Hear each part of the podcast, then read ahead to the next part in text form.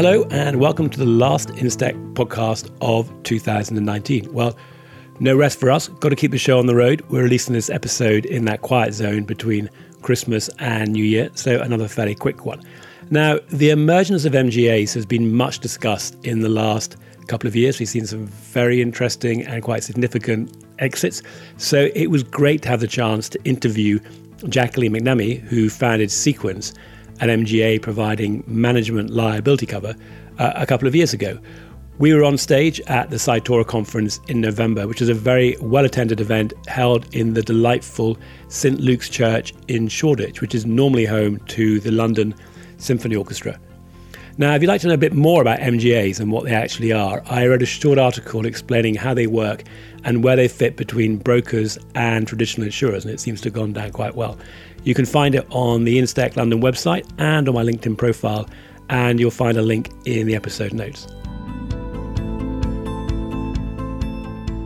Last time I was in this room, there were four people on stage playing violins. You haven't brought a violin with you. Well, today. you never know.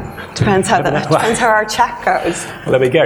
Uh, we've also got it looks like over 150 people here to hear about what you're up to.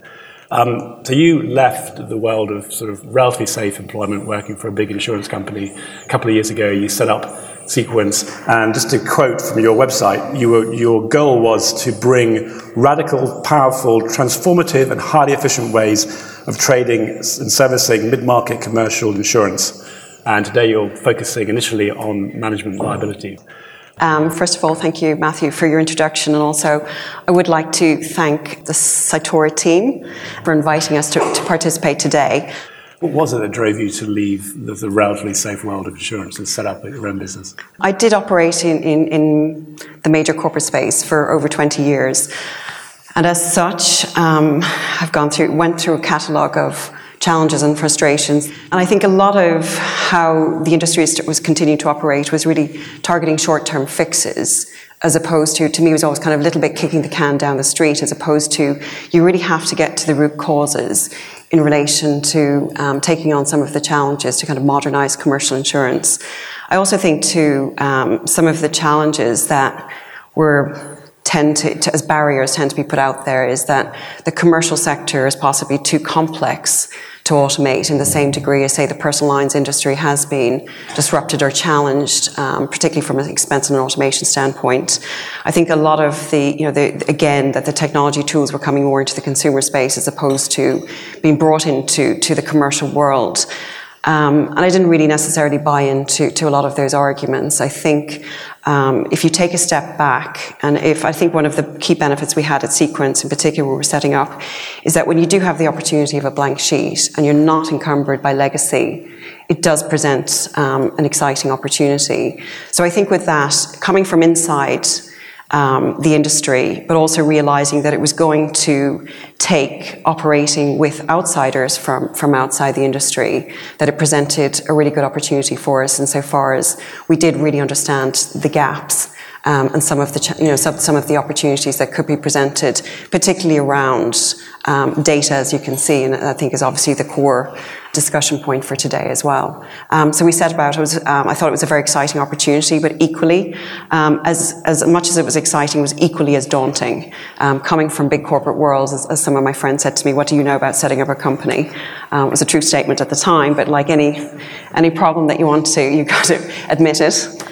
Um, and then you just recognize, you know, you go we go on a journey just building a fantastic team around me um, with a real attitude of let's problem solve all these challenges that are presented. There's a great array of fantastic new tools and technology, um, and we set on our merry way a couple of years ago, almost two years ago now, to um, to set out um, and start to to build a new type of contemporary insurance company. Well, congratulations! You've you survived those first tricky two years. I'm sure you now you're now become an expert in, in setting up a, a company, and also yeah, as everyone knows, a lot of the most successful businesses are built by people who just have this real frustration they can't get it done their day job, and they say, you know what, you know, I'm going to go and solve it myself. And here we are, uh, you know, large audience. You've signed up with Cytora, and we're going to talk about some of the partners you've got as well. So that's all fantastic news. Um, now, before we kind of get into a bit more about C-Quence. Could you just say a few words about what management liability actually is for those who may not understand that space? Sure. Um, it's the, the first suite of products that, that we launched in, in the beginning of March this year. And it's a modular set of five products. Um, we talk about management liability, we're really talking about insurance products that are orientated towards protecting the management of, of, businesses, and particularly as our, our segment is more the kind of private, um, small public company sector. It's just a range of products that really protect the management, the decisions that they make, and the potential consequences those decisions have on the organisation of the entity itself. So it's um, modular covers like directors and officers, um, insurance, liability insurance, um, employment practices protecting against um, the risks of managing your employees in obviously a more, more and more regulated environment, managing pensions on behalf of your employees, crime, um, crime from inside or outside the organisation, and also cyber. So it was the first five suite, um, the five modular. We set about, and instead of doing traditional way, we're going to break all our coverages down into units of risk that we describe as modular offerings of coverage. Because again, from making the product more simple, it also facilitates the use of technology um, in supporting the actual product itself as opposed to just the data. Um, we also, it's my background from an underwriting perspective, so um, something you're very kind of a lot of technical experience in. It helped in. We said we'll crack, we'll break ground, we'll use the management liability suite as our first offering, but we always built it with the design of making it um, the architecture, the foundation, the flexibility we're building, that that and the data structure would carry through into the next suite of modular products we wanted to bring, um, which is through the property and casualty. So we are um, currently in the testing phase of the next 10 modulars, which bring the management liability into the property and casualty sector. So we'll have an overall offering of 15 modular coverages next year. Well, thank you for that. So that's helpful. And you've, you've also, there are not many companies focusing on this particular area. So you, you've sort of taken a difficult problem, but one where there's some opportunity out there. But just in terms of the sort of focus on data analytics and how you position yourself, I mean, lots of companies, in fact, every company now starting off uses that concept of access to data analytics. But, but what do you think it is about C-Quence that actually distinguishes you from other organizations out there that you know, claim to be able to, uh, to, to, do things differently? Um, well, I think, again, having coming from um, the traditional um, insurance sector, and I think Richard said it well, which is very manual, a manual traditional industry um, a lot of there is a wealth of information and data that does circulate and swirl through the commercial sector, both here and globally. But the challenge is it's in a very unstructured or non-consistent, non-standardized format. And I think it was one of the very first problems as, as a team that we set out to, to try and tr- problem solve through. And I'd seen it myself in my own career, is at the very, very start, beginning of a journey, if you get the client's name wrong, and the client information or the address incorrect, you're already starting to replicate those challenges and errors right the way through the life cycle and the correction and the errors and the reconciliation that comes with that. So for us, you know, the starting point was if you can manage to to build your platform, your offering that can facilitate very accurate and structured and standardized data, the opportunities were going to be um, really fantastic in relation to what you could do from a t- technology standpoint. I also think, as well, from an underwriting standpoint, having done it in coming from the world of it's deemed more of a an art than a science. Um, and having done a lot of underwriting in various state places, um, that there's a lot of repetition, and you're just doing it over and over and over again, and the learnings aren't really being passed on um, and shared for, to the benefits of everybody involved, including the carriers, the clients, the brokers themselves too. So it was all about for us. If you know, it's one thing to have a much more efficient process, but you have to enable it, particularly with the data and the technology. Um, and everything we do is predicated on, on, on, structured data. And it does flow, like one piece of relevant information will flow now across, designed to, to flow across those 15 modulars.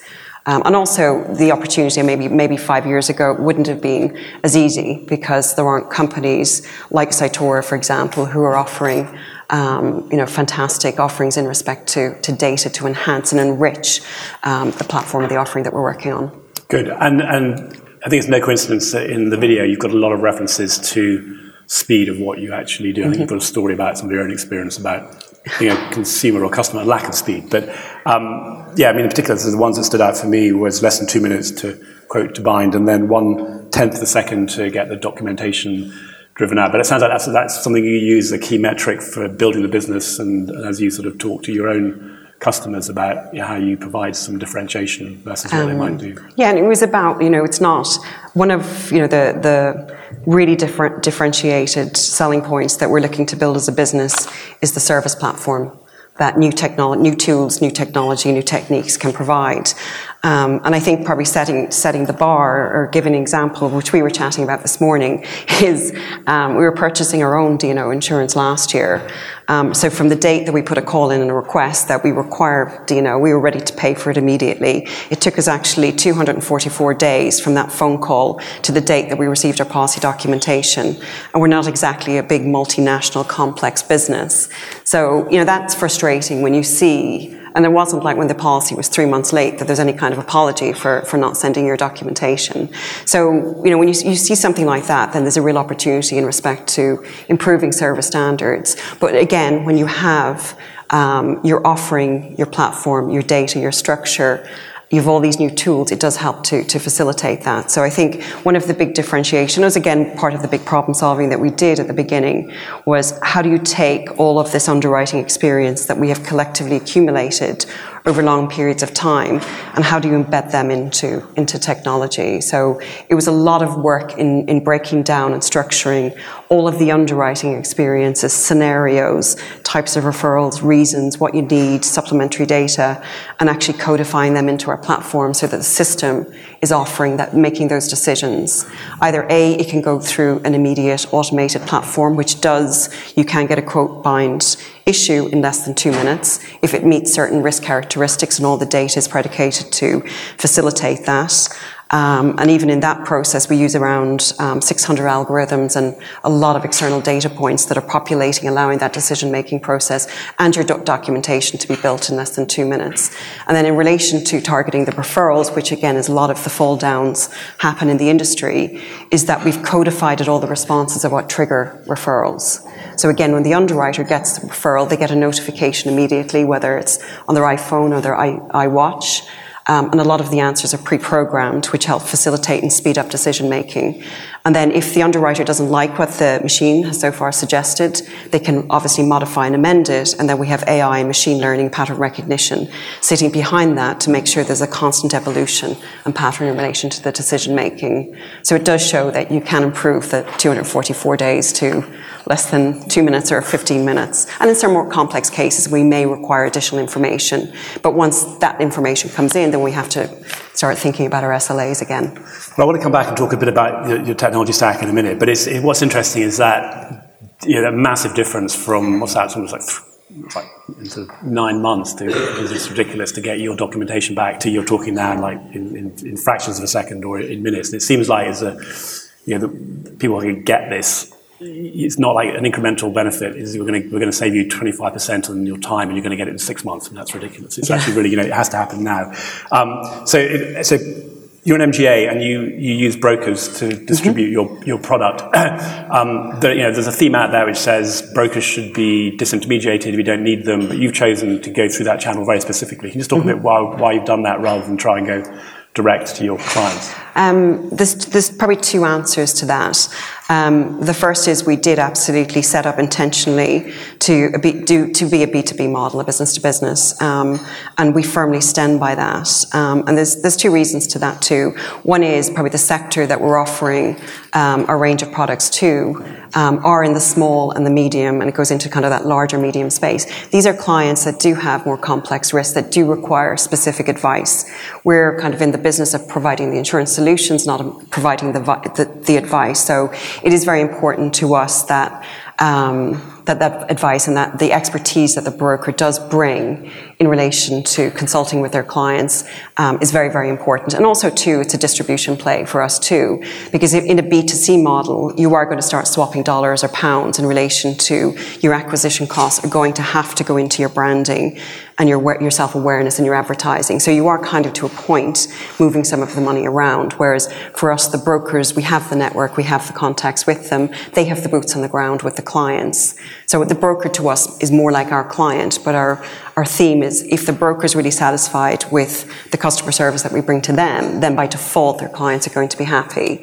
And I think the second point too, which kind of goes to, to, to your point in relation to talking about disruption of the brokers, um, I think if you look at the overall commercial insurance chain, there's a lot of aspects to it that make it a very long chain, and it is between whether you have um, brokers that are consulting with clients, placing brokers, you have carriers, you have MGAs, you have reinsurers, you have reinsurance brokers, you have retro, you have retro, you have software houses. It's a big chain.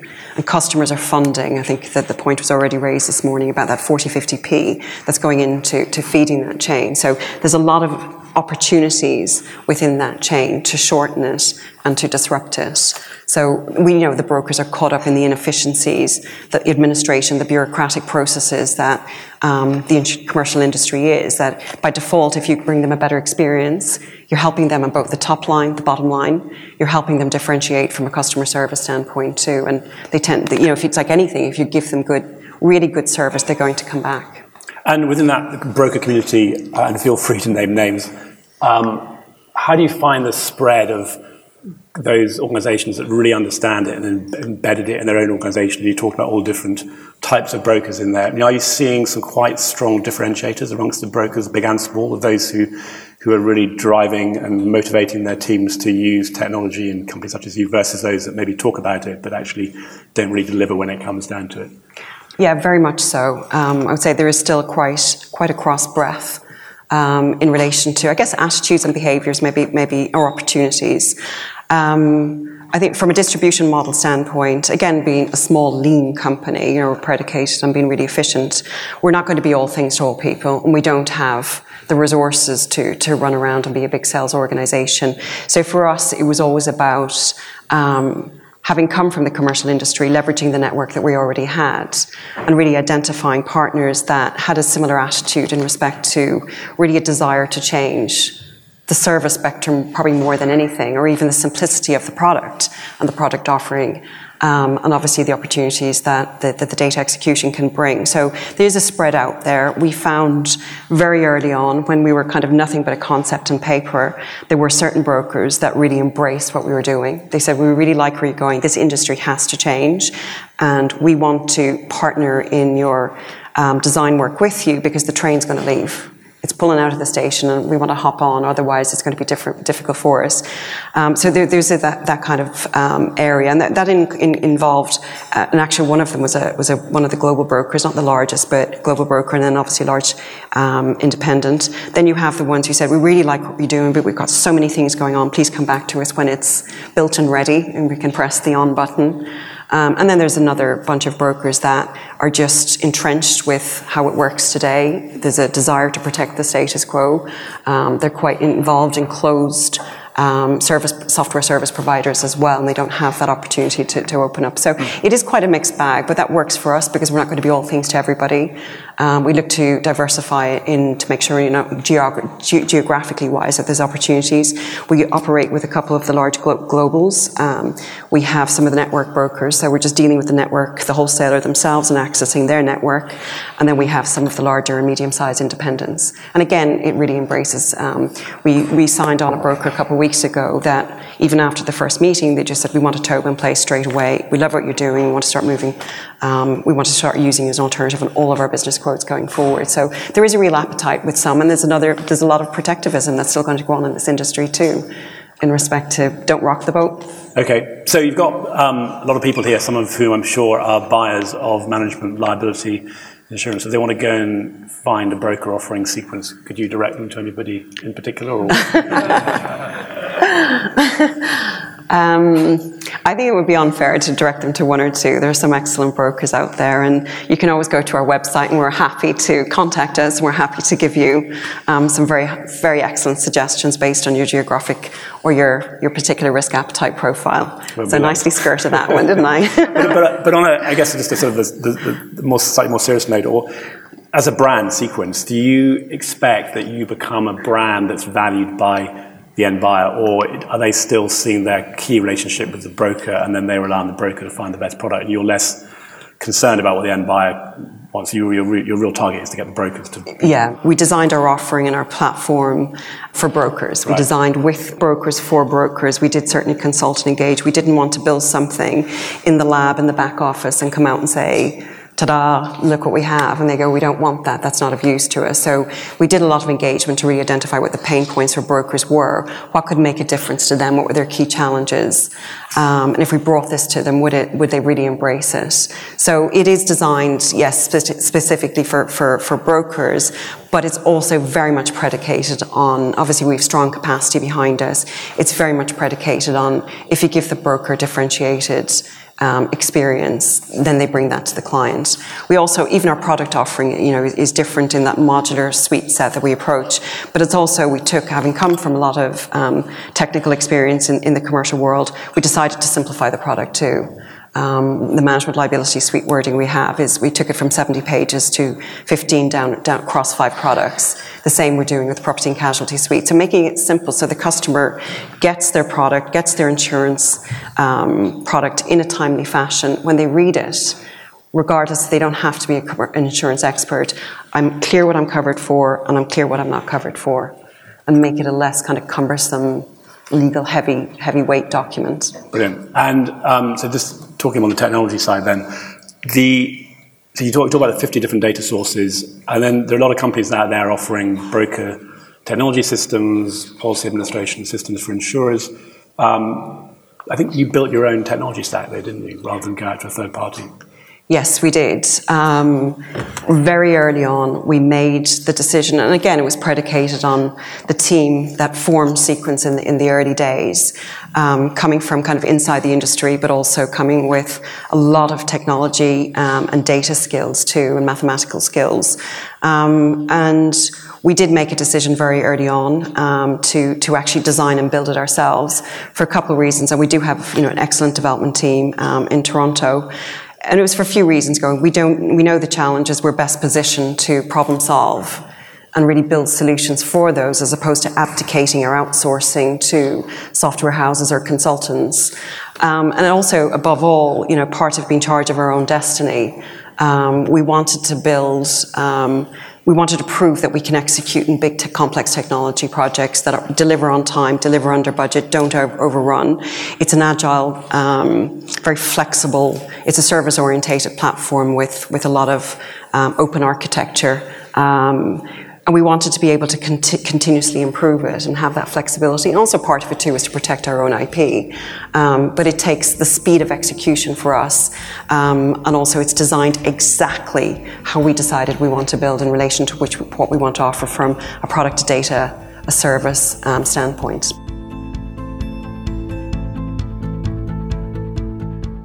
Well, that wraps it up for 2019, and we've got some great speakers already lined up for 2020. We'll be bringing you the highlights of our next event on the 21st of January Innovations in Payments. And if you're interested in getting to know some of the best and emerging companies or people in insurance and technology, and you don't already know Instech London, there are lots of ways to get involved. You can just follow us on LinkedIn or Twitter. You can check out our weekly newsletter with the partners' insights. You can come and join us at one of our monthly events or one of our breakfast events. You can become a member, or you can track down Robin, myself, or one of the team and let us know what you're up to. We're always on the lookout for fresh ideas, interesting people, and success stories. And finally, these podcasts wouldn't be possible without the wonderful Peter Roach of Visual Monkeys, who does some excellent editing of our podcasts in the last year. All contact details are available in the episode notes.